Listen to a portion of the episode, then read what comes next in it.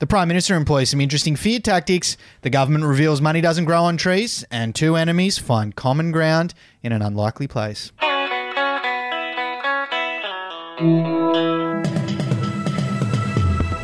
Hey, it's Effie Bateman, and this is your Daily Betoota for Thursday, the 12th of May. Wendell Hussey on the other side of the booth here with you. Always great to have your company. Hope you're doing well. What's making news today, Effie?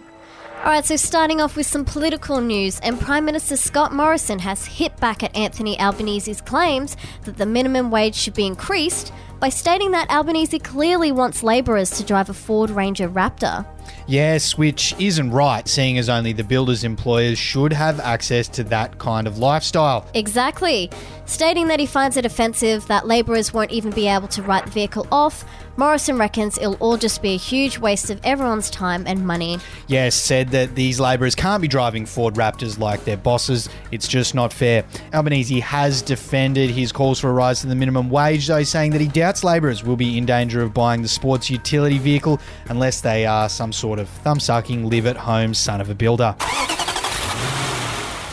And speaking of the minimum wage, a government that has wasted $1 billion on submarines and rorts reckons increasing the minimum wage is a very bad and very reckless idea. Yes, these calls to raise the minimum wage, of course, were shot down by Morrison, as we just mentioned, and his government. Never one to miss an opportunity to piss away money, whether it's through shoddy environment grants, car parks, or raising their own pay, said that an increase to that wage would be irresponsible and reckless raising the minimum wage, that could affect business owners and people like him, stating that raising the wages of our working class will adversely affect those people. Morrison says we need to learn that money doesn't grow on trees.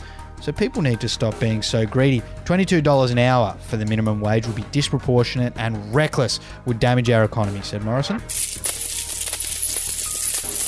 And lastly, we have some local news, and a bloke about to undertake a police entry exam has come face to face with the very reason he was entering the police force in the first place his high school bully. Yes, the local Betoota Heights man named Kane is alleged to have copped it pretty hard during his formative years, which caused him to build up a lot of resentment and anger. And if you're thinking the reason he wanted to join the police force was to protect people like himself, unfortunately, you are wrong because he's joined it seeking vengeance, apparently. Yes, and coincidentally, his former bully John Rogers has also tried to join the police for the very same reason, as he figured if he was going to be a bully, he may as well get paid for it. Who knows? They may just become good friends.